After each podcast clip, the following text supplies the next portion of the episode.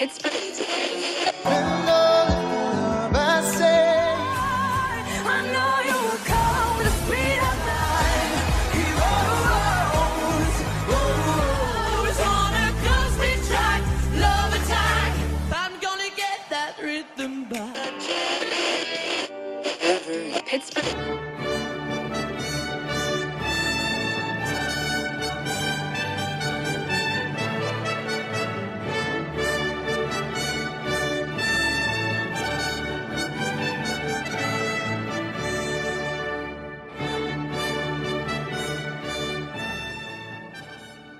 שלום, ladies and gentlemen, ברוכים הבאים לעוד פרק של העינביזיון, בו אני חופרת לכם על האירוויזיון.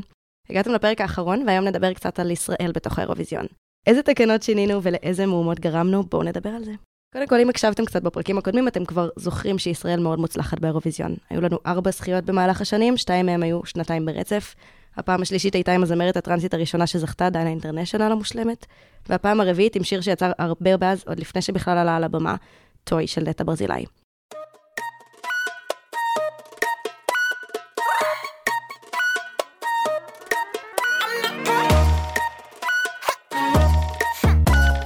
Toy יצר שיח על הרלוונטיות של חוקי הפורמט. באירוויזיון אסור להופיע עם קולות רקע מוקלטים מראש. מאז ומתמיד חוקי האירוויזיון הם שיש עד שישה מופיעים על הבמה שמבצעים את כל חלקי המופע בלייב, כולל קולות רקע וכולל גם רוב הנגינה שנעשתה בלייב.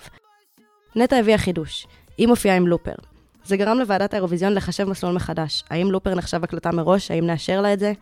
בסוף לא אישרו לה לעלות עם הלופר, אבל כן אישרו הקלטה של קולות רקע מראש, אז אפשרו לנטע להיות בסגנון המיוחד שלה אפילו בלי הלופר.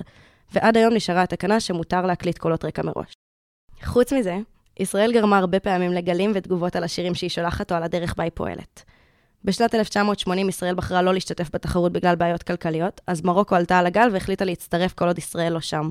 כשהיא חזרה ב-81, מרוקו לא חזרה עד היום והביעה את מורת רוחה.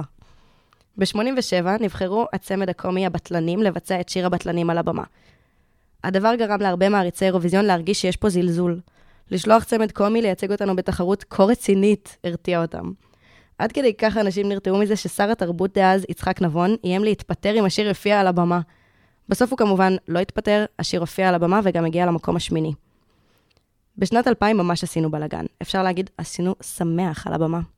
שלחנו את להקת פינג פונג, שמורכבת מארבעה ישראלים די ייחודיים, ששרו שיר אהבה בין קיבוצניקית לבחור סורי.